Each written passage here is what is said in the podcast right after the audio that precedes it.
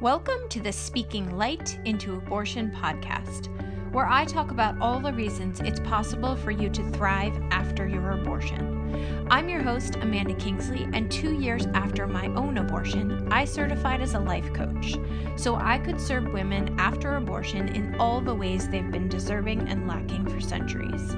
Consider this your launchpad for finding strength and community in yourselves and in each other. Another week, another podcast. They just get better and better. Welcome, welcome, Danita Bremer. Um, I am again, I get the honor of of having a guest who is a coach because I think when we have coach to coach conversations, they tend to be very dynamic and interesting. And I think they provide a lot of value for the listeners. So why don't I let you introduce yourself and the work that you do in the world and maybe share um, why you even said yes to, to this, to being on this crazy podcast. yeah, awesome. Um, so I'm Danita Bremer. I'm a life coach, and I work with women who are members of the Church of Jesus Christ of Latter day Saints who are experiencing shame. Yeah. And that basically is just a fancy way of saying I'm a general life coach for LDS. right. because everyone experiences shame, right? Um, I kind of come at it with like people, women who have that I'm not good enough thought more on the surface. Mm-hmm. In coaching, we tend to say that everyone has that thought, right? Everyone has that belief in some way that they're not good enough. But for me, my story and many of my clients, it's like the first thought. It's right mm-hmm. on the mm. surface. Everything mm-hmm. you see kind of triggers that. Um, and I reached out and responded, I think on Facebook to come on the podcast because my mom had an abortion before mm. I was mm. born. Mm. And now being an adult with my own kids and having gone through some of life. You know, I'm 40, so I'm right in the middle. I have some perspective on her feelings and the aftermath of of that. Yeah. That I'm I'm guessing at. She actually when I was 20, so mm. I've never asked her specifically questions about it, but from putting little pieces and clues together, from my childhood and teenage years, um, I I just thought that it might be an interesting perspective. Yeah. Do you? How did you know she had an abortion? Lots of daughters don't know their moms had abortions. Yeah. So we were on a trip. Um, we had.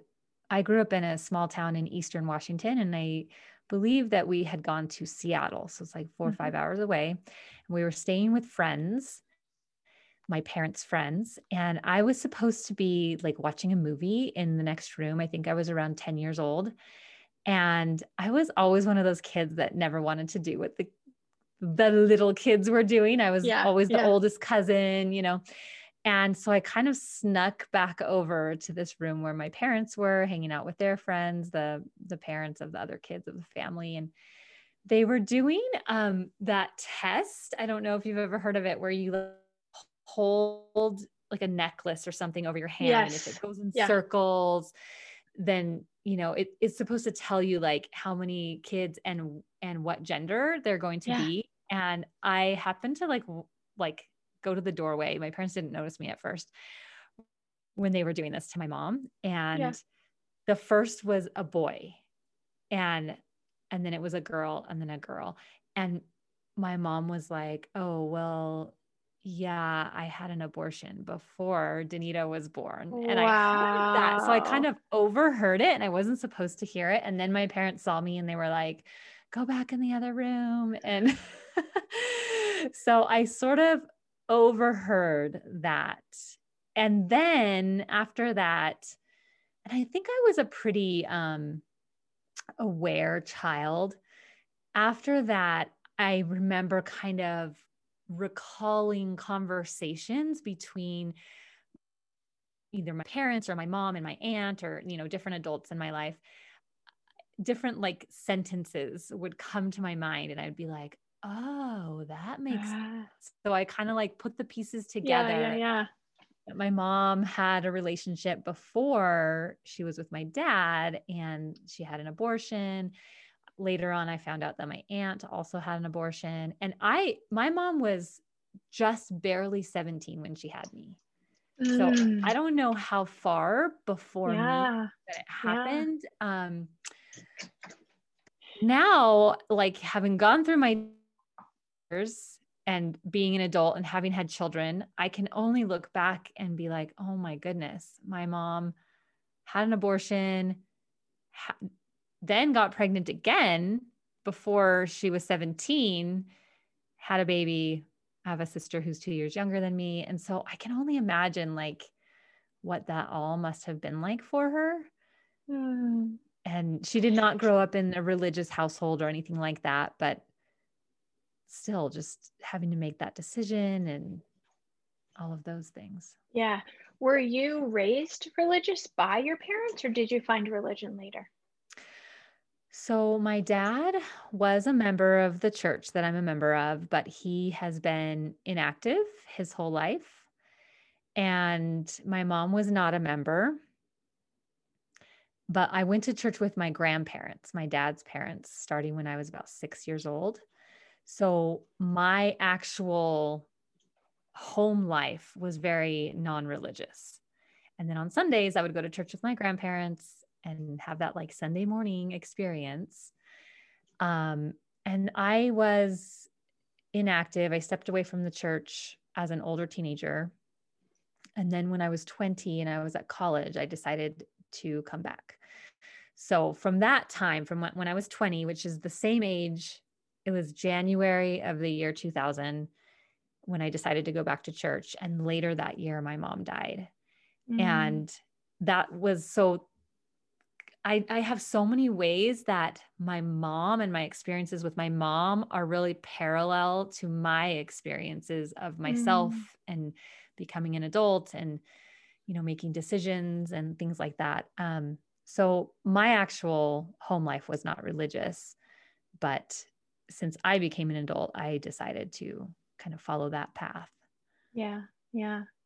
Well, I think it's great that your mom was even telling her friends. That's like something a lot of people don't even do, right? They don't even, True. they're just like, oh, that test must be wrong. yeah. Um, I'm not saying anything. So, how interesting. And um, thank you for sharing. But aside from that story, you have this expertise and this focus around shame, which is probably like the number one thing that many people who've experienced abortion feel at some point or another. Um, for me, I had shame not that I had an abortion, but that I got pregnant in the first place. Like I was so embarrassed. I was mm, like, yeah. you did something wrong. I'm broken. I should have known, like all these things. So shame is really common in one way or another. And I think it definitely can arise more with family than in other parts of our life. Like some people will tell their story on a podcast, they'll share it with their friends, but they're like, I'm not going to tell my family. My mm-hmm. family mm-hmm. can't know. Um, so, share with us some of the tools that you walk people through of like, how do you navigate that when you're feeling this shame that's it's interrupting like how you function, especially with people you love, like your family? Yeah. Um, I think the first thing is to recognize that it's shame in the first place. It mm-hmm. a lot of emotions can escalate, right? Mm. And it mm. can turn into anxiety or it can turn into anger if we ignore the actual yeah. shame. And so my guess is that a lot of people walking around in the world operating really genuinely out of shame it looks like anger and frustration, mm. right? Because that feels more powerful to us. Wow. Right? Like even as wow. as a mom now, I know that um, some of my first experiences with life coaching, I was so frustrated that my kids wouldn't obey and do their chores.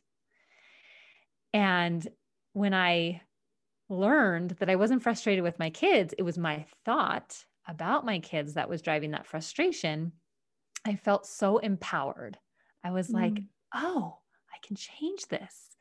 Mm. Right. And naturally, just having that awareness of what I was feeling helped bring the anger, the yelling at them down.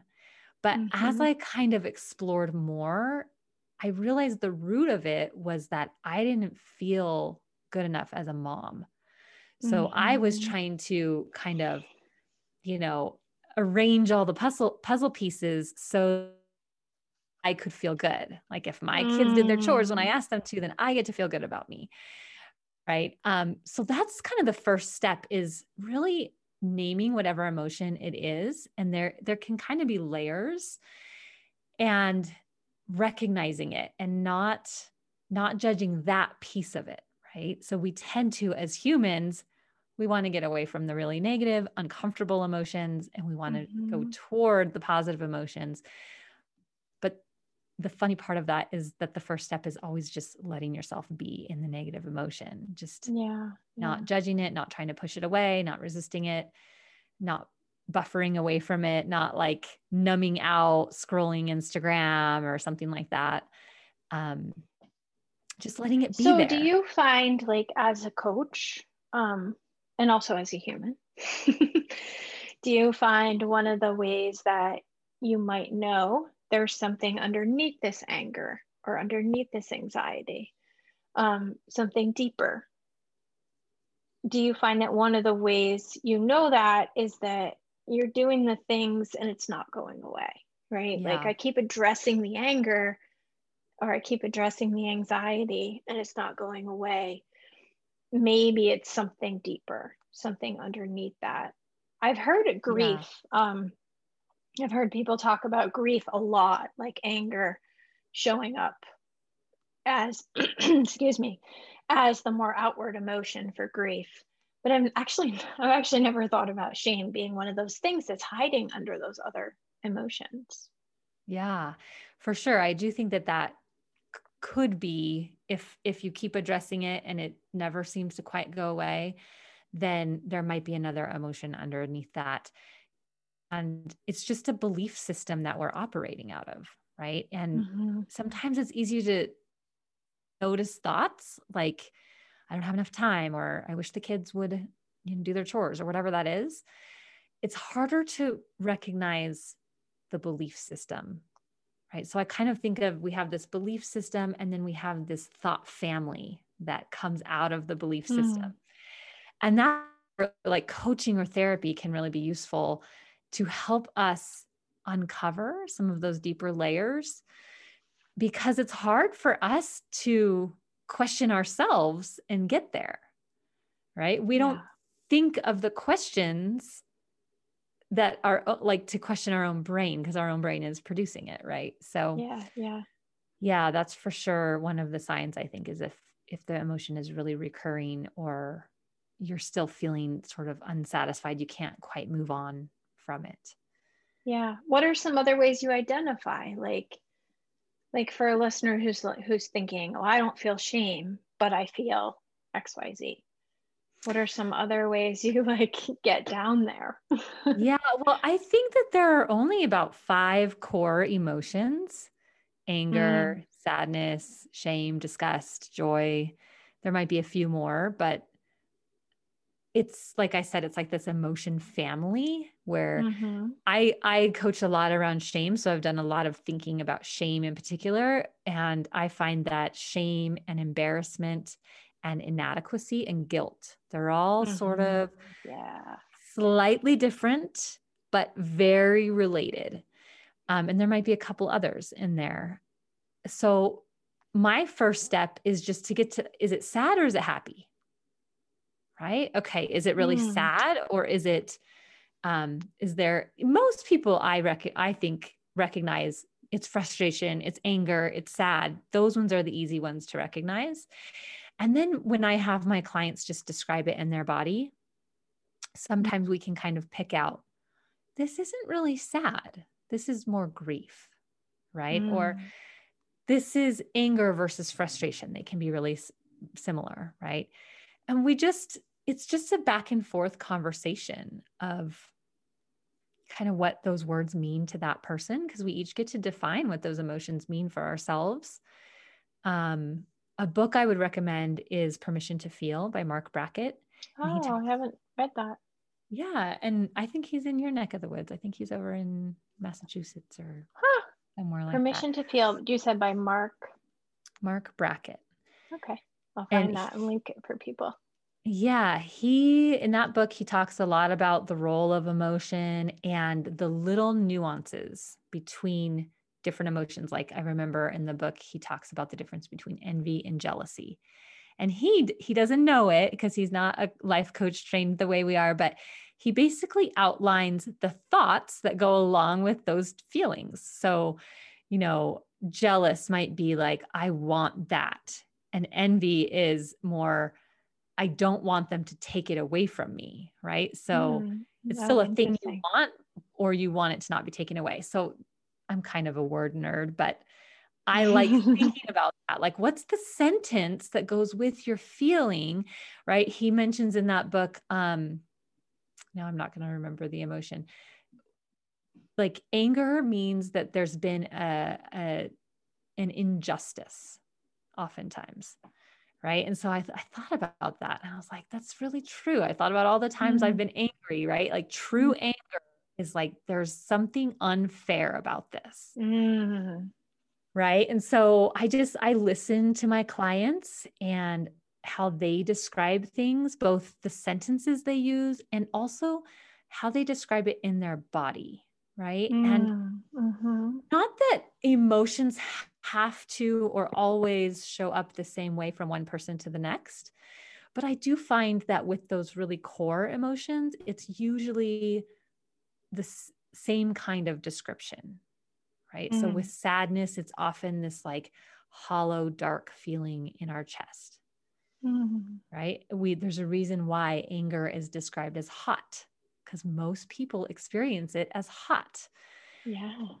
Right and so i just watch for those types of things to help my clients sort of tease apart it you know is it this emotion or is it that one because we can gain a lot of insights from trying on different emotions and seeing what resonates with us Yeah. Wow. Amazing. So what are some of the does you did say most people who come to you have already this like I'm not good enough and it's right at the surface. yeah um how do people like how do people know they're experiencing shame enough to want to get help for it? Like there's two things, right? There's either like I'm feeling shame and that's just my life because I had an abortion or because I'm a bad parent or because whatever. yeah I'm in debt. I don't know. and then there's like, I'm feeling shame and I want to move beyond that. Like, what are the things that drive people to move beyond that? What do you think? well one fortunate thing is that brene brown has Isn't she the shined a huge spotlight on shame right so i Um, think even five ten years ago a lot of people wouldn't have known that it was shame that they were Yeah. really grappling but now there's so much more awareness over what shame is and how we deal with Yeah. it um, one component to shame is that it's very much rooted in how you identify yourself right so mm. it's guilt is i've done something wrong i don't want to do that oh, again interesting. Yeah, yeah, yeah.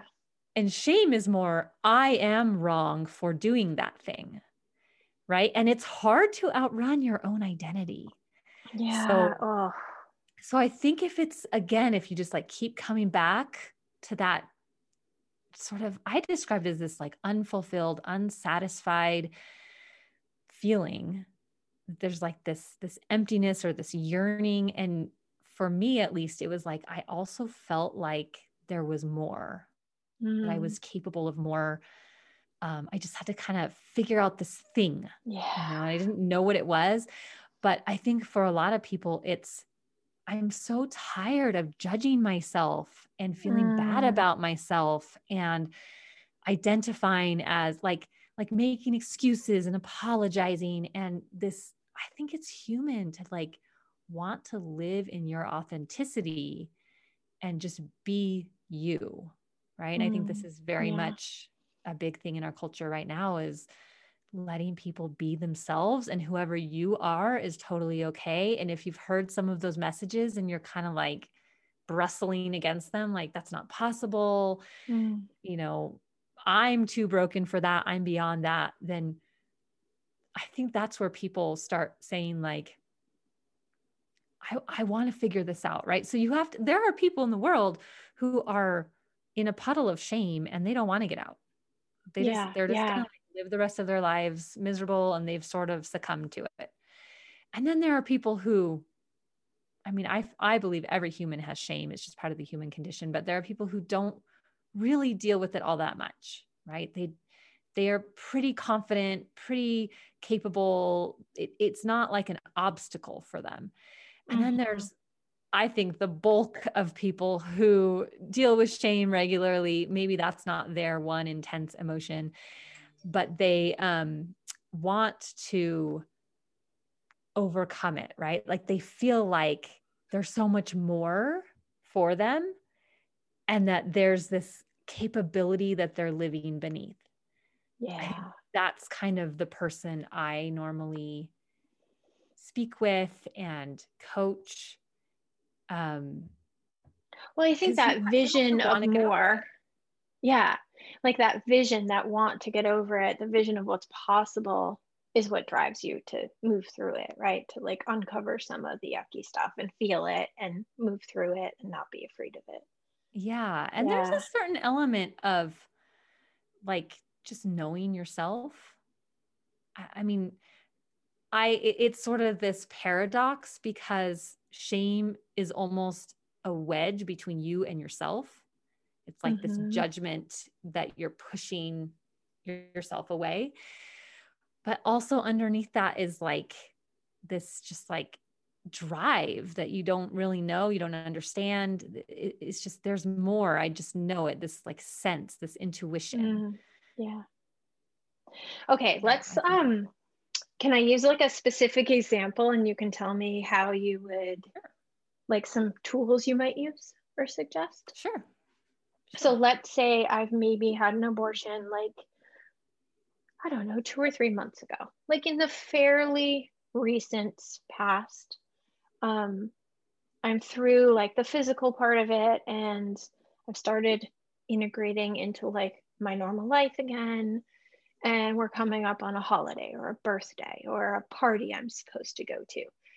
But I still haven't told a lot of people, and I'm experiencing this bright, intense, heavy, whatever, however I decide to describe it, shame. And I'm afraid that it's so intense that other people can see it, right? Like other people are going to know. They're going to find out. They're going to, I can't, I can't be around the people I love with this feeling I'm having. What are some tools you might recommend for someone to I don't like I don't want to say push through, but kind of push through, like kind of navigate those waters and reintegrate into being able to enjoy the people you love again. Yeah. Well, my first step is always to process your feelings. Yeah. Right. And it's not, it doesn't have to be a huge time consuming thing. It's like take five or 10 minutes to be with yourself in that feeling. If it's mm. shame, if it's um, embarrassment, anxiety, whatever that feeling is, and just be there. And, you know, the way I teach this is to name it and then get in your body, like in your mind's eye, mm-hmm. describe in your body, starting at the top of your head, going all the way down. Usually the feelings we feel show up in the core. So our heads, neck and throat, chest, solar plexus, gut. Mm-hmm. Sometimes things happen in the extremities as well, like we get hot or cold or sweaty or things like that. So just describe it because the process of describing it means that it has to be there for you to look mm, at it. Mm, yeah. So that's always, always the first step. And then the second step is to try to figure out why am I feeling this way without mm-hmm. judgment? Right. As soon as we judge it and we're like, I shouldn't mm. feel this mm-hmm. way, I should just be able to get over this. Yeah. Then we're resisting it, we're pushing it away. So if we really genuinely get curious and we're just like, why do I feel this way? Whatever comes up for you, it's probably one or two sentences. That's the reason. That's the thought driving the feeling. Right. And as soon as you can recognize it as just a thought, right? So somebody might be going to a holiday party. And if their thought is, you know, my parents never accept me for who I am, right? Yeah. And the abortion, the history of having just had this abortion is adding to that. It's kind of adding evidence to that thought. It feels true. It feels true. My parents never accept me for who I am.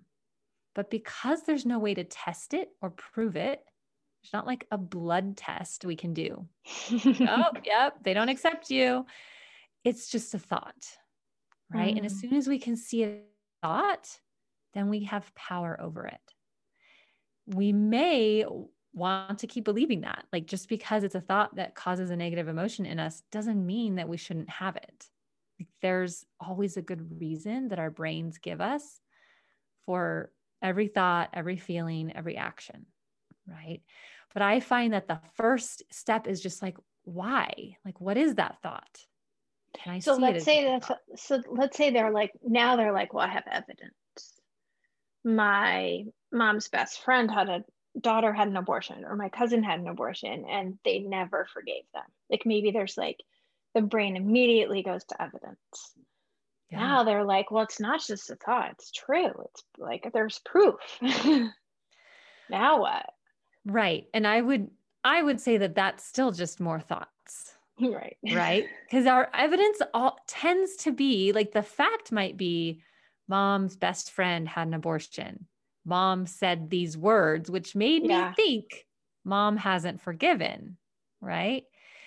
And and it's okay, right? Like it's okay to think those thoughts. It's okay to have the evidence. The next step, once you kind of see where the feeling is coming, you've processed your feeling, you see where it's coming from, then you get to decide, right? You get to decide, am I going to go to the party? You don't have to. Yeah. Or am I going to go and I'm just going to like be there and do my best? Or you could even decide, I don't care if mom doesn't forgive me. Mm. This is part of my journey. That's up to her. Right. So there's so yeah. many different decisions we can make about that thought feeling combination. Once we understand that it's there. Yeah. Yeah. Once we kind of have the awareness that it's there, this is what I'm dealing with. Um, you can decide to not think that thought right? But the decision is where your power comes from. Yes. Yes. Right. So you can decide, I'm going to have a good time. I'm going to allow myself to just put this whole thing on a shelf and not even think about it. Right. I mean, you get to decide even how you decide it, right? What you decide, how you decide, what level, right? Like if mom, we could even make a plan. Like if mom asks me this question, then this is what I'm going to say, right? Like we can equip ourselves mm. ahead of time for, you know, what does my brain anticipate is going to come up? And how do I want to respond to that? Yeah. Right. Yeah. So it's really about taking it out of default mode and being more intentional and deciding ahead of time.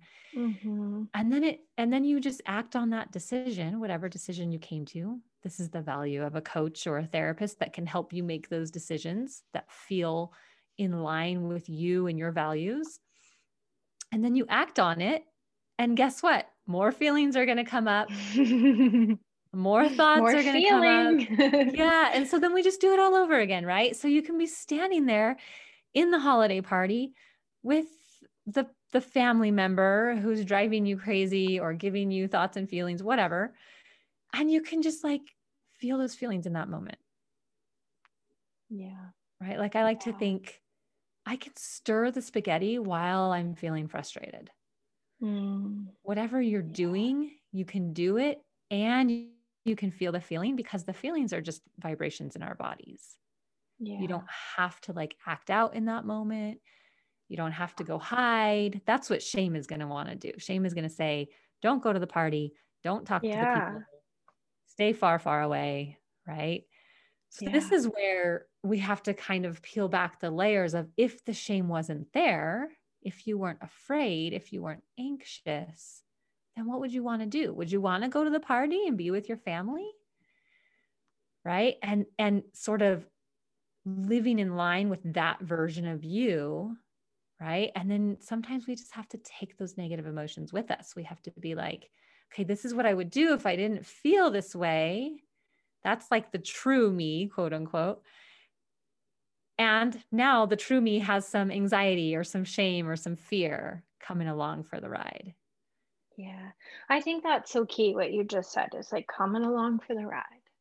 Like it's not like don't ever go to another party until it's gone. it's like be able to keep practicing feeling it, noticing where it's coming from, and don't be afraid to bring it along for the ride. Yeah. Doesn't have to pull the cart, but it's gonna be your tag. It may or may not be your tag along friend for a little while. Yeah. And just like we can do this with the shame. We can do this.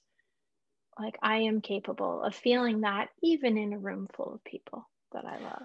Well, and with relationships too, I would say that it gets a little messy because people say things to us, people have said things in the past, people do things, right? And we tend to, especially if you're really predisposed to feeling shame, we tend to take on responsibility yes. some of that stuff and my clients feel a ton of relief when they realize that everybody gets to have their own thoughts and emotions and actions and they don't have to mean anything about me yeah. My job is to just stay in my lane and who do i want to be?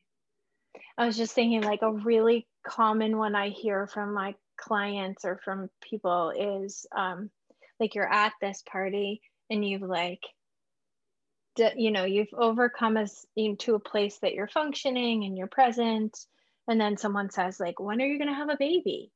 And you immediately jump to the shame right? Because you you have all these thoughts in your head that they're not even thinking at all like they're just inquiring like they would have whether you had an abortion or not um, it's just like our brains jump to these assumptions and these feelings so quickly. And so if we can just be a watcher, like, oh, okay, that just happened. But yeah. they don't actually know that I just had an abortion. Yes. And memorize like the more you're watching yourself, the more you're like, oh, it's that feeling again. Yeah. Right. And what yes. I would recommend for people listening to this podcast who are struggling with the after effects or the pre effects of an abortion is anticipate some of the things that might trigger you and yeah. decide ahead of time yeah. how you're going to respond. Mm, and it mm, might not that. work every single time. Like you might forget, oh, I had this response ready. Right. But the more you do it and you watch yourself and you think about it after the fact, the easier and easier that will become right? So you're like, how would I want to respond to Uncle Joe when he says, When are you going to have a baby? Right. Right. Like, yes. do I want to be funny about it? Do I want to be like kind of mean about it? Do I want to be like, Uncle Joe, that's none of your business? Or, you know, just yeah, have a yeah. couple responses sort of ready and even rehearse. I love them. that. You know, mm, talk, I love that. Say them out loud in the mirror, rehearse them because if you do that, it'll be so much easier when the moment comes up. Yeah. So good. So good. Uh, well, clearly you're very skilled in this, these conversations around around shame. Um, what you. else is there anything else you feel like a listener needs to hear before we wrap up? Or do you feel like we've covered a good amount of territory and like, is there anything thing, lingering? the only thing I would add is that self judgment is so human. Mm. Right. And so we have this context of our culture, our families, our communities, whatever that we are in when we're coming to abortion. Right. And so it's I, what I would say is recognize there's like the human part of you, just the sort of natural animal part of you. And then there's the more evolved part of you that can think ahead and can look back and reassess and do those kinds of things. The part of us that can think about our thinking or think about our feelings. Yeah. And we, we tend to think that they're all one thing, but sort of separating them and like, oh, that was sort of the animal human part of me that needed to protect myself or needed to whatever. Usually it's some self protective mechanism. It helps us to stop judging it. Yeah. Right. right. Because like I think- this isn't another reason that I'm broken. Yes. this is a part of my humanity. This is this is not like more evidence that I am not good enough. Yeah, because I was thinking Yeah, about as I was preparing for this, I'm Christian and I I live in this very anti-abortion world. But Yeah. then I have a mom who was a teen mom three times at least, right? Yeah. One of which was abortion. And as I was thinking about her and like, what would I tell her? I, there's no part of me that would tell her you shouldn't have done that, Yeah. right? Yeah. It, I love that you can hold those two things, right? Like Yeah. I this is not something I would choose, but I can still love her. I can still honor that choice for what it was. Like I wouldn't tell her not to do that. yeah. And I wouldn't, because I just know that she was judging herself. Yeah. And there were other experiences that I've had with her before she died that, like, I just know she was judging herself so harshly.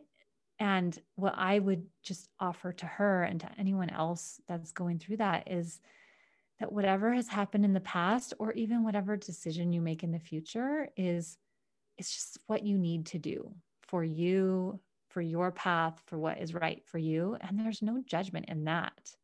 Like nobody gets to tell you that wasn't the right thing for you because nobody is you. Right. And I just, I feel like it's not my job to judge anyone. Like whether it's the tiniest little thing, like why didn't you clean up your lunch to, you know, why did you say that mean thing about the person or uh, why did you have an abortion? Whatever it is, it's not my place. My place is just Yeah. for me to decide what's right for me. And like being able to suspend that judgment is such an amazing skill because we I think it it helps in so many areas, not just abortion, but even just like I yelled at my kid or I you know, I ran the red light or you know something like that. Just okay, so I ran the red light. I was in a hurry. I'm a human and that kind of thing versus you could have hurt somebody. Why did you do that? You know, it's like especially once it's in the past, it's just a fact in the world and it doesn't have to mean anything about us. So that's probably the only other thing I would I think add. it's so important for listeners to hear um, that there are people who would identify as anti abortion, yet still they're not judging other people. Because I think that is an assumption we so quickly make as people who are very pro abortion, very pro like choice, very outward about our decisions. It's really easy for us to assume that other people are judging us. And here you are on this podcast, like literally giving advice for us to walk the path, even though it's not something you say you would do. And some people are like, no, no, no, that's impossible. You can't be pro supportive and anti abortion. It's impossible. I'm like, well, actually, it's not. Here we are, like having this conversation, not impossible. Um, so this episode has introduced so many like you know just perspective shifts and places to step back and just be curious uh, like you did say at one point curious and just continue to be curious and open and choose love like to just keep choosing love Yeah. And sometimes that's the hardest thing to do for ourselves yeah to Yeah. choose love. The thing is, is that judgments, they're all just thoughts. Yeah. Right? Like we kind of talk about them as if it's impossible to not judge people. It's it definitely is human nature, but they're also just uh, people's opinions. Just yeah, we also talk about them like they're swords or something. Like they're yeah. actually violent, like, like they're actually a threat to us, right? Yeah. And they are just thoughts. It's literally words strung together. And we can choose to receive them as a sword, or we can choose to receive them as someone else's words strung together. yeah, which means so much more about someone else than they do about us, even if yes. the subject matter is us. Yeah. Right. Yeah. So, yeah, so much good mm, stuff. Mm, it's big stuff. It's big stuff. Thank you so much. Um, I personally felt very challenged this episode because I have never ever in like maybe 70 podcast recordings had so much noise in my house. Oh. like there's another door, there's another chip bag, there's another the printer. I was like, what is going on? So thank you for your patience with me as well. And you offered so much wealth and um, information to the listeners despite my distraction. Well, thank you. I think you're doing a valuable service in the world. So keep going. Have a great evening and uh, until the next podcast. Yeah, thank you. Thanks for listening. And as always, please consider sharing, rating, and reviewing this podcast. It helps me reach a wider audience and invites more people to thrive after abortion. If you're someone who chose abortion and find yourself struggling, hiding, or wishing you could move beyond your experience, head over to my website and book a free call. We'll talk about how you can start living the life you made your choice